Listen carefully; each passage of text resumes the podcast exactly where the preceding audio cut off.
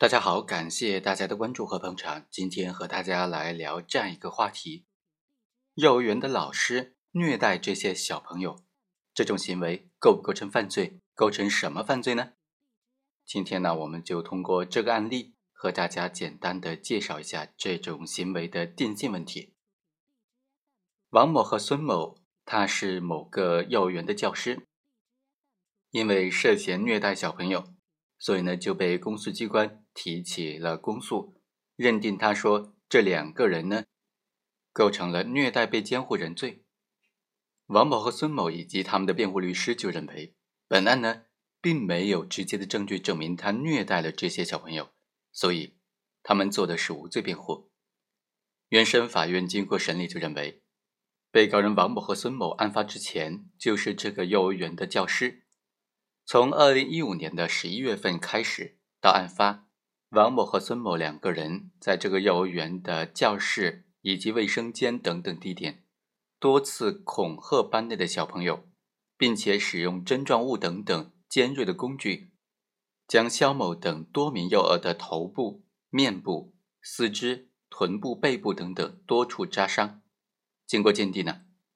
幼儿的体表皮肤损伤是存在的。它损伤的特点符合具有尖端的客体扎刺所导致的。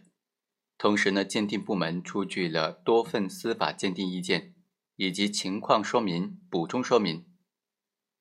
这些鉴定意见以及情况说明、补充说明呢，就证明了相关的机关对这些小朋友进行了严格全面的体检检查。检查情况显示说，这些小朋友身上的伤啊。它的损伤特点符合具有尖端的客体扎刺所导致的，原审法院就据此认为，被告人王某和曾某身为幼儿教师，多次采用扎刺、恐吓等的手段虐待被监护幼儿，情节恶劣，被告人的行为构成了虐待被监护人罪。于是呢，判决这两个人分别判处了有期徒刑两年六个月。最后，我们来看一下刑法第二百六十条之一，这一条规定的就是虐待被监护看护人罪，指的是对未成年人、老年人、患病的人、残疾人等等负有监护看护职责的人，虐待被监护看护的人，情节恶劣的，处三年以下有期徒刑或者拘役。有这款行为的话，同时构成其他犯罪，那么。就按照处罚较重的规定来定罪处罚。